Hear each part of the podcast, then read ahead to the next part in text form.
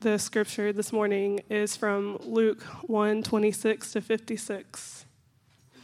In the sixth month of Elizabeth's pregnancy, God sent the angel Gabriel to Nazareth, a village in Galilee, to a virgin named Mary. She was engaged to be married to, to a man named Joseph, a descendant of King David.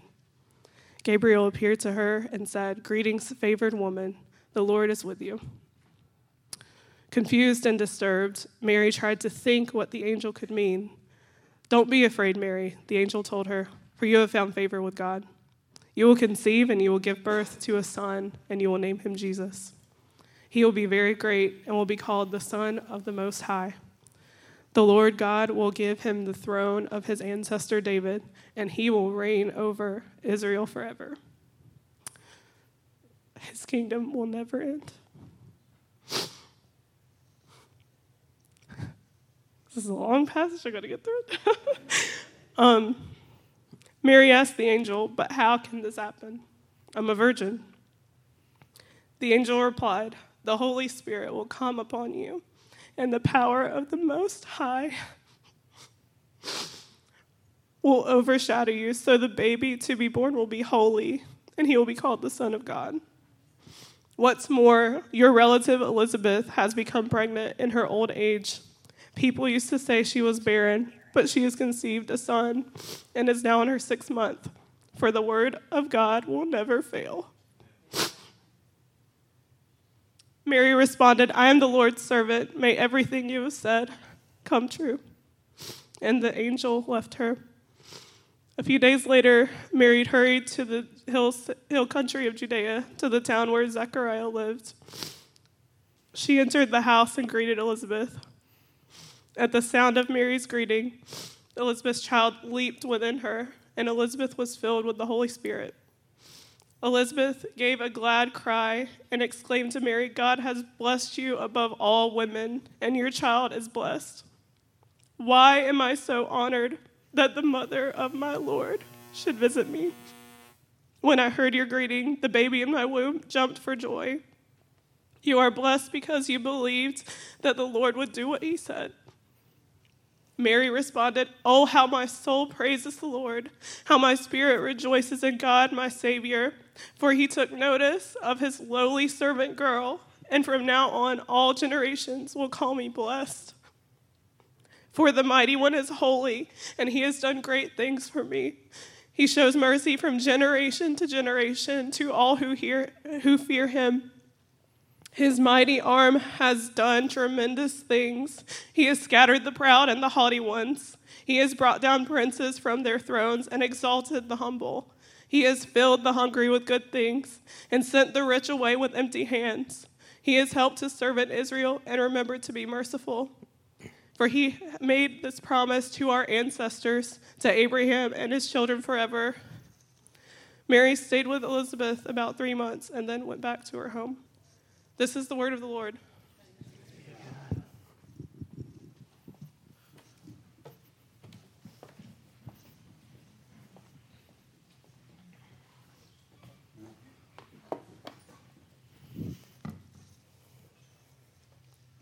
we on? We're good. Thank you so much, Erin. I guess she's gone. Thanks for that reading. Um, good morning, church. I'm John Baber. I know some of you um, we're here at Christ Central, my wife and I, Marianne, and our son, Jackie. Um, I'm a campus minister for RUF at UNC Charlotte. Um, so I'm a pastor who works on the college campus. We're at Christ Central on Sunday mornings and part of this family. So happy to be with y'all this morning. Um, so I'm excited to be with y'all, but I am a little nervous. If you didn't catch it through everything so far, we're talking about Mary, the mother of Jesus today. And even in writing this sermon and thinking about this passage, there was something in the back of my mind. I was like, hey, be careful, we're not Catholic, right? Don't overdo it. You can't talk about Mary too much. Um, there's something I've internalized, I guess, over the years that's like, I have to be nervous about talking about Mary. We don't get to do that. Only the Catholics could do that. We just talk about Jesus. Um, so, that said, I'm actually excited to talk to you all about Mary this morning. As we lead up to Christmas, and to assure you that talking about Mary is, in fact, not just something Catholics get to do. Amen. Because you see, we, in a sense, um, there is a sense in which we don't need Mary. That's kind of what some of that comes from for our churches. We don't need a lot of the Bible, really, in a sense, because to be saved, you simply have to believe in and put your faith in and trust in Jesus and his work, right? That's all you need for salvation. But the wonderful thing about God is that he enjoys to give us more than we need. So he gives us a whole collection of books and letters in the Bible that give us this full, beautiful picture of God. He always shows up with more for us.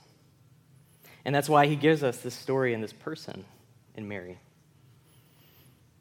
And so, again, the book of Luke, we just read, this was Luke 1. Luke 1, like chapter 1, verse 1, it could have started out as, and so Jesus was born, and here's what he started doing, right? Like that would have been enough for us to see the life of Jesus and what he does. But God wants us to know something about him through his people, so he gives us the person of Mary. And so, what does God want us to learn through Mary? It could be a lot of things, but today I want to talk about three things.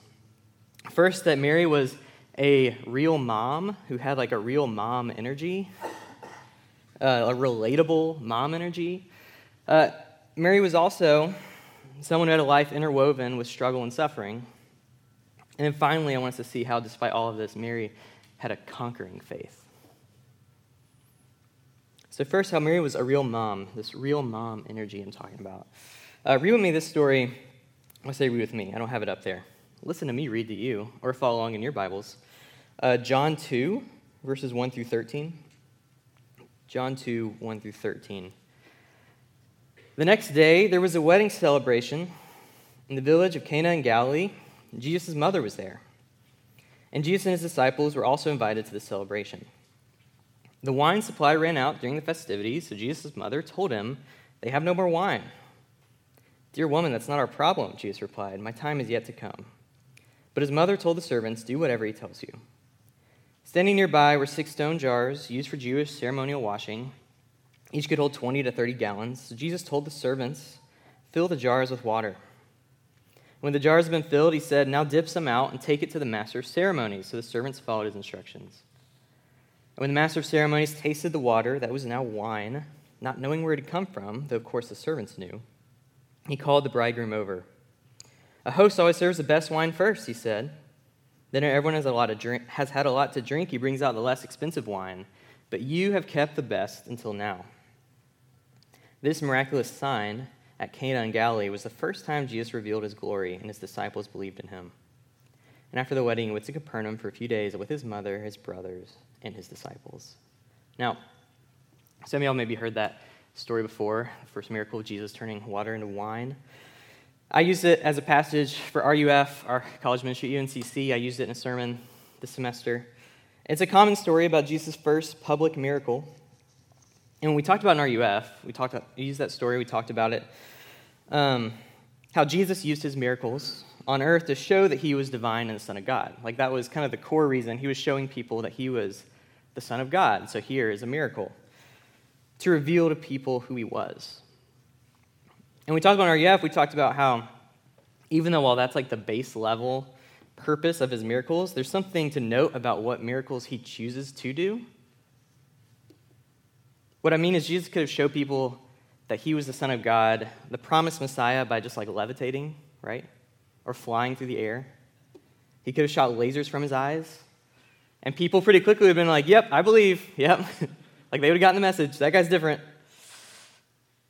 Jesus could have done countless miracles, different things to show who he was, but he chose to do things like heal the sick, bring the dead to life, heal the blind, feed the hungry. He chose to reveal his divinity, his Son of Godness, by helping people who were poor and suffering. But he also does something different here in this story in John 2. He could have stolen the show. We're at a wedding party. He could have stolen the show, pulled like a rabbit out of his hat. Um, he could have snapped his fingers and meatballs rain from the sky. But he chose to do something else, something maybe not as impressive or with so much of a wow factor. He chose to keep a party going, right? I want to be sensitive to those who've struggled with alcohol abuse themselves or come from homes and families where alcohol has wreaked havoc. But I do think we have to see here that Jesus chose to show that he was the Son of God by keeping a party going, by his joy of celebration. Like, despite the alcohol present, God could have done anything for his first miracle, but he chose to do something simple and bless people at a wedding with a good time, right? And now, again, I mentioned I, I use this in RUF. I've heard this story, uh, I've read this passage for years, countless times, and here's the embarrassing part for me personally, maybe not for you, but for me, is that I had never noticed Mary's role in this story glazed over. Did you catch it at the beginning? Maybe you've seen it. I just, my eyes are just glazed over it. The embarrassing part for me. So the wedding party runs out of wine, and not Jesus, but Mary is the one who notices and decides something needs to be done about it. I'll read verses 3 to 5 again. The wine supply ran out during the festivities. So Jesus' mother told him, They have no more wine. Dear woman, that's not our problem, Jesus replied. My time has not yet come. But his mother told the servants, Do whatever he tells you. Can you, like, every time I picture that, it's a little funnier, like that interaction. Like, Jesus, or Mary leans over to Jesus and is like, Hey, they're out of wine. Like, do your thing, fix this, help them out. And Jesus hasn't started performing public miracles yet to show that he's the Christ. So he turns back to her and he's like, Mom, it's like not our problem.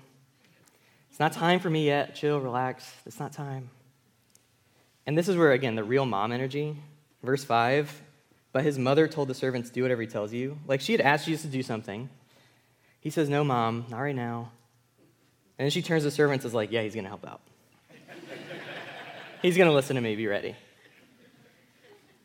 It's not like one of the most mom things you've ever read. It's like, son, can you run to the store? No, mom, I don't want to do that. Okay, great. Keys are by the door. Right? Mary has this mom energy that feels like mom knows best and she's usually right.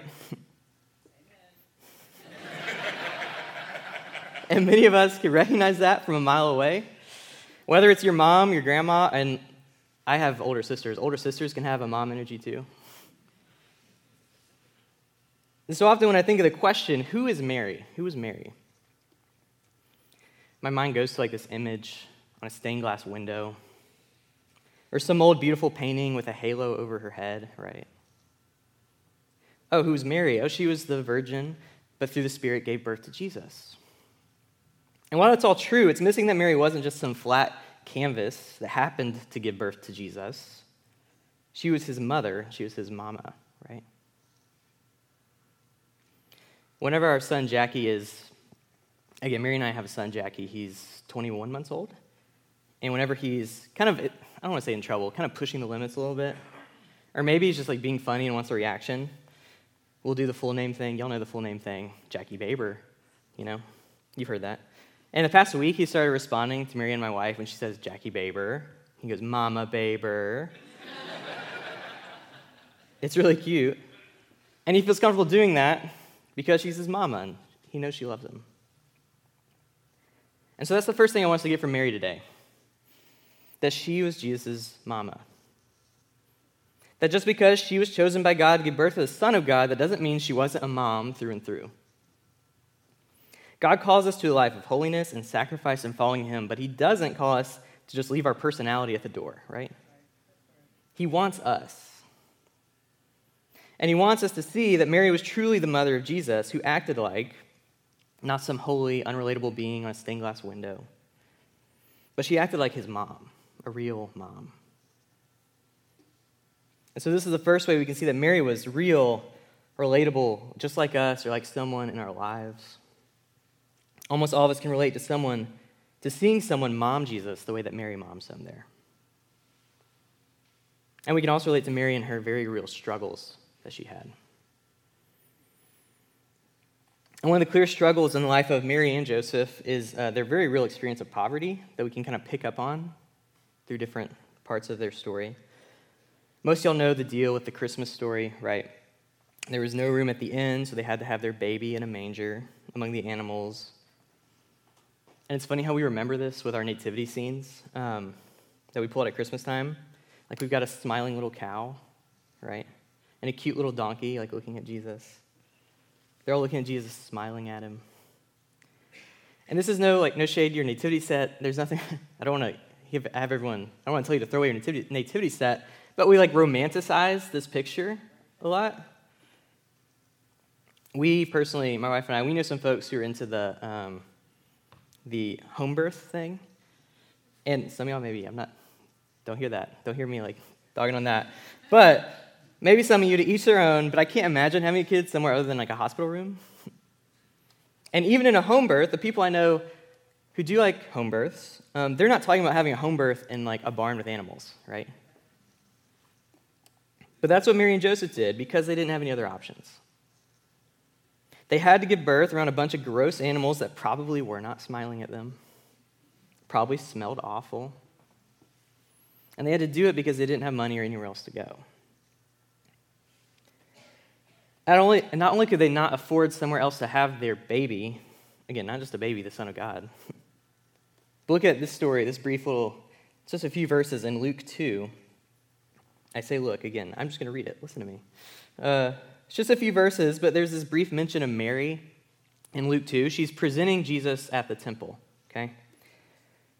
So in the law of Moses, in the book of Leviticus, there's this process that people are supposed to do. Um, this process of purification, in which the firstborn male in each family is to be taken to the temple, presented at the temple in like a purifica- purification offering. Okay? So basically, the law says that soon after a baby's born, the firstborn male, the baby is to be taken to the temple, and there's a sacrifice that's supposed to be made to mark the child and the mother clean. Okay? And so that's what we're seeing in Luke 2, 23 to 24, which says this. It's just two verses. The law of the Lord says, if a woman's first child is a boy, he must be dedicated to the Lord.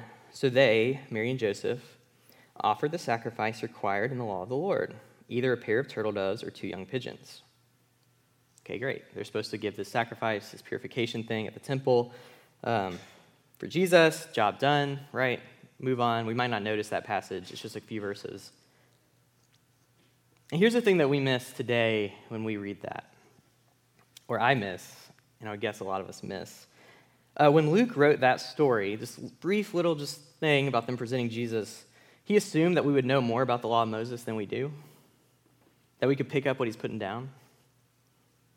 So he doesn't give the full context and explanation for what the sacrifice is, but if we go back to the book of Leviticus, where the original law is, we can see what it says and why, maybe why Luke included this detail in here, why he found it significant to mention. See, when we go back to the initial law in Leviticus, it's 12:8, it's one verse.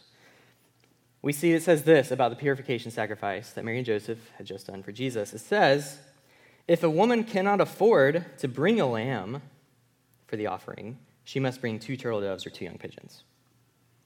So again, if a woman can't afford a lamb, then she's to bring two turtle doves or two pigeons. And so, what does that show us about Mary and Joseph? When they go to dedicate Jesus for the offering, again, they brought two turtle doves and two young pigeons. This means that not only could they not afford, not only could they not afford that, but they couldn't even afford a lamb for when they had to present Jesus at the temple. And again, this isn't just any baby, this is Jesus, right? the God of the universe made flesh. If my wife, Marianne, this is a weird thing to say, but if my wife, Marianne, had given birth to the Son of God, and we've got to do this like rite of passage, this sacrificial thing, and we can't afford a lamb, and again, it's the Son of God, we're going to ask friends, we're going to ask family, we're going to ask Christ Central. For money, we're going to try to scrape enough money together, right? We're like, this is the Son of God. We got to do it big. We can't we can't take the cheaper way out. I want to make clear that I'm making some assumptions here, but if Mary is choosing to only present two turtle doves and two young pigeons, it's maybe didn't have anyone she could reliably ask for the money for a lamb from. Whether she was, again, we don't necessarily know, whether she was estranged from friends or family, or whether she just had zero money in her social circles, like generational poverty, or maybe it was inappropriate in that culture to ask for anything like that and she felt ashamed. But I'm led to believe that Mary and Joseph were poor, poor, right? That even for the Son of God, she wasn't able to bring a lamb for the offering. So, why on earth did God not choose someone else to be the mother of Jesus? Who at least had enough money for a lamb? Like, there had to be a better option. Why not choose someone who could afford a room surrounded by people instead of animals to give birth to Jesus? In our Luke 1 passage we read, the angel tells Mary that she was a favored woman. She had found favor with God. Why did this woman of all people find favor with God?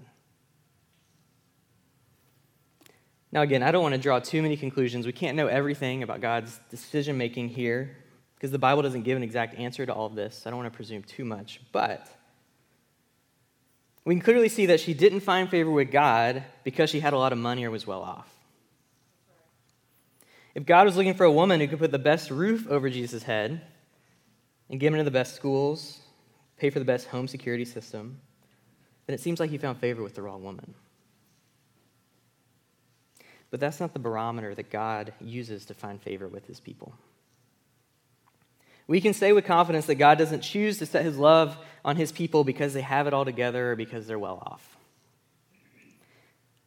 But if we want to consider why God may have found favor with Mary, I would say the best place to look is at her response to the news that she's about to carry the Son of God in her belly for nine months. There's a lot of ways to feel about pregnancy is a hard topic. Um, so, again, I want to be sensitive to those in the room who maybe deeply desire a child and tried and tried and it hasn't happened. Um, some people in this room may never want kids. Some people may want kids, but not today. With modern child planning and birth control, choosing when to have kids is a thing that didn't exist when Mary and Joseph were alive. And so I can't speak to whether Mary wanted to have kids yet or not, but I can tell you she wasn't expecting to yet. This was unexpected. I don't know about you, but I get uh, thrown off really easily by changes of plans. I think Marianne's in the nursing, my wife's in the nursing mother's room or in the nursery right now, so she would, she would be saying amen right now, that's for sure. Um, for me, like, it's Tuesday, and our Tuesday night's clear, we don't have any plans, nothing going on, and I start thinking about, okay, tonight we'll just hang out at home, maybe watch a basketball game, maybe we'll have a Christmas movie with the family. It's gonna be a great night. And then at like 3 o'clock in the afternoon, Marianne's like, hey, what if we do this thing with friends tonight? I'm like, oh. I get frustrated, even when it's a good thing. Like, I want to hang out with my friends. But anytime I make a plan and it has to change last minute, it just, it just throws me every time. It can frustrate me. Like, I had a plan I had made, and of course, I hadn't communicated it with my wife. There's the issue.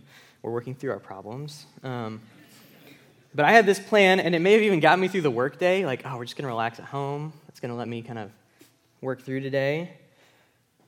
And this specific plan is going to be great. And when we change it, again, even if it's something better, it can throw off my whole day.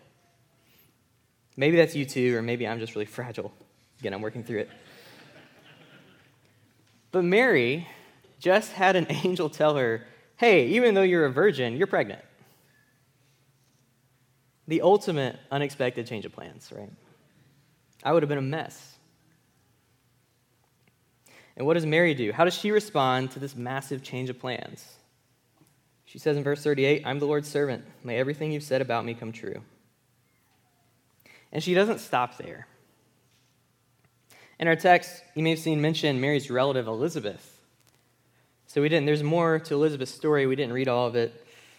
Um, so Elizabeth's one of Mary's relatives who is much older than her.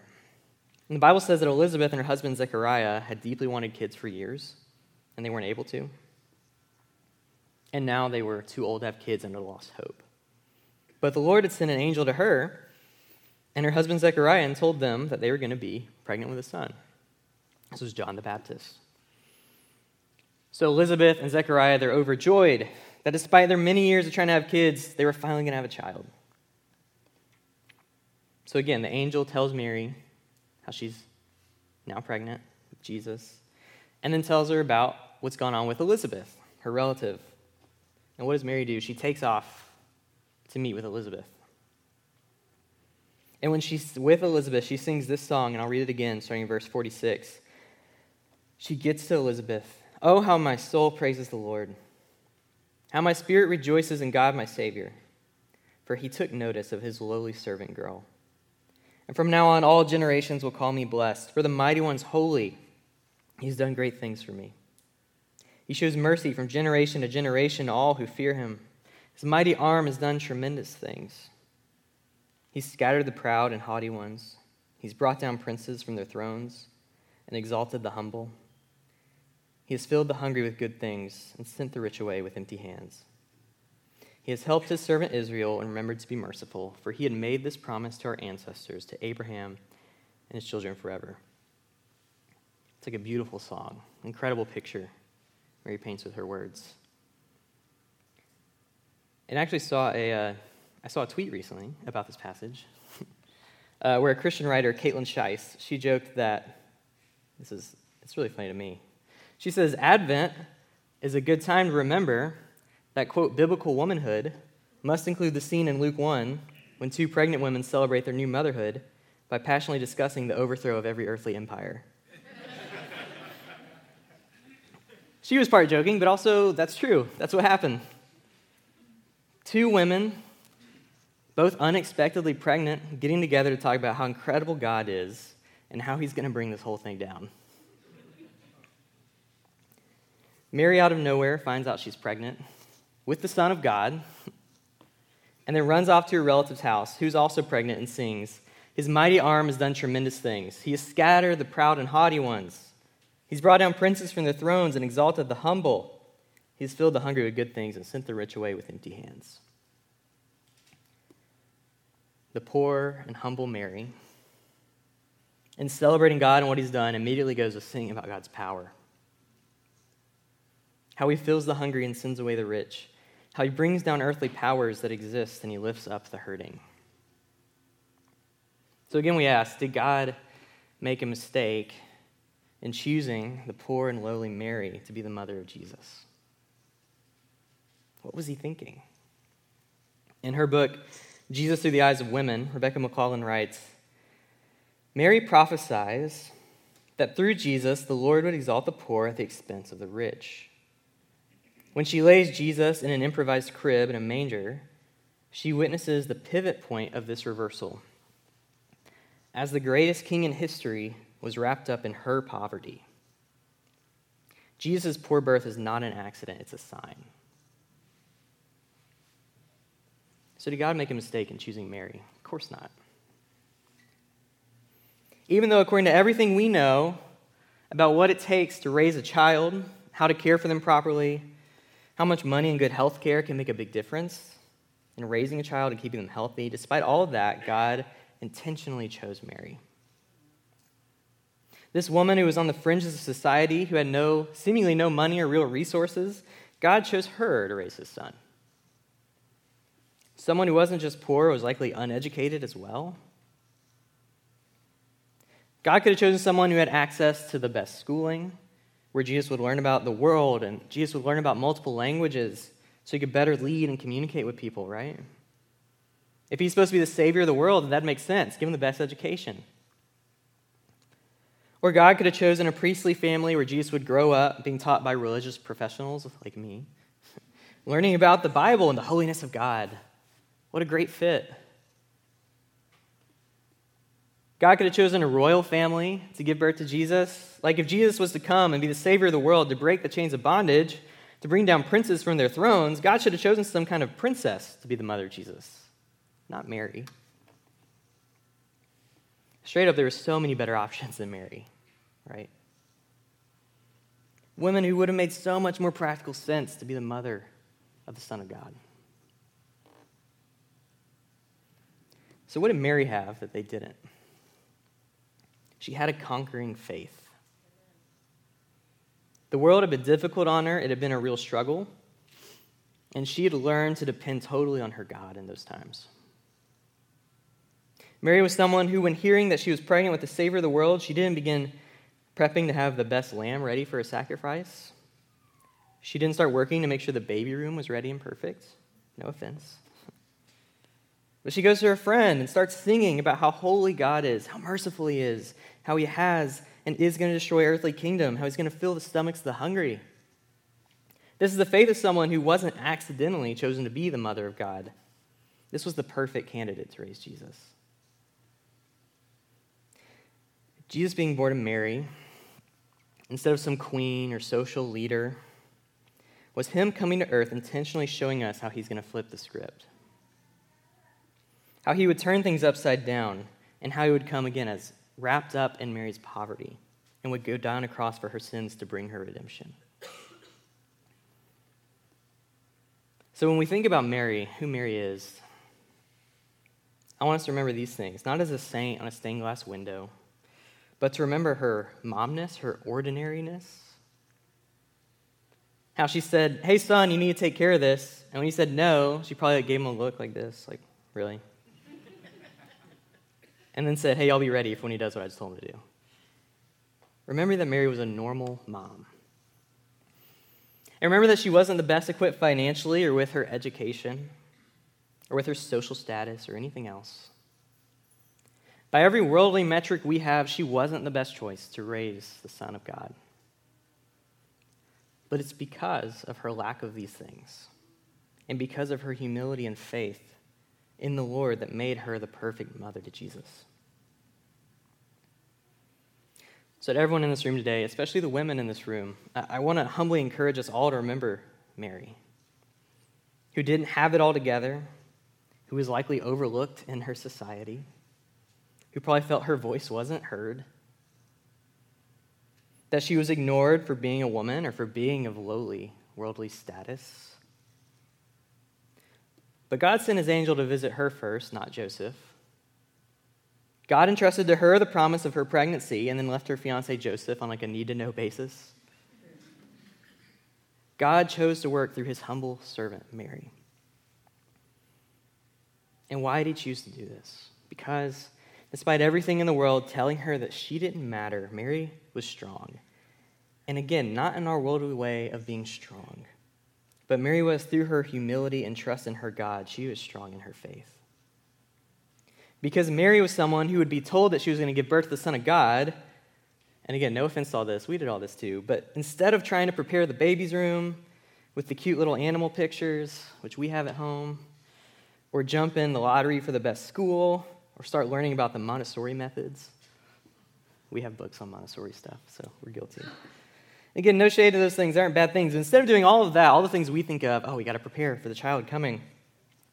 Instead of doing all of that, what we would think is good and important for our kids, instead, Mary would hear the news of her divine pregnancy and run to her relative's house and sing this Oh, how my soul praises the Lord! How my spirit rejoices in God my Savior! For he took notice of his lowly servant girl. And from now on, all generations will call me blessed. For the mighty one's holy. He's done great things for me.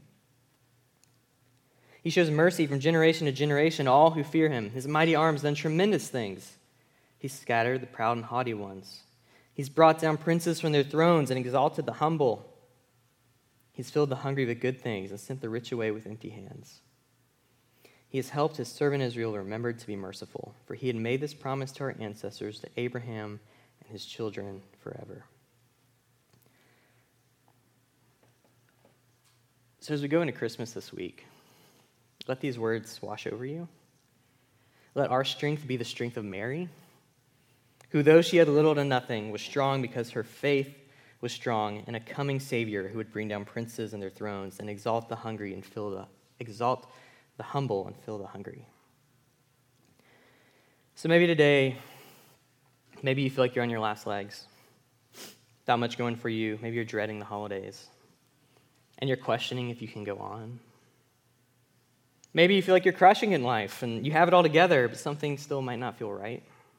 Something's still missing. If you fit either of those categories, or if you just need some prayer, we'll have some leaders in the church available to talk to you um, in the red chairs in the back here in a moment. And I want to encourage you to consider the faith of Mary because of the Savior her faith points to. one who's all powerful and all merciful, and yet chose through this seemingly lowly woman to come wrapped up in her poverty to make a way for your sin and your suffering to be nailed on a cross with Jesus,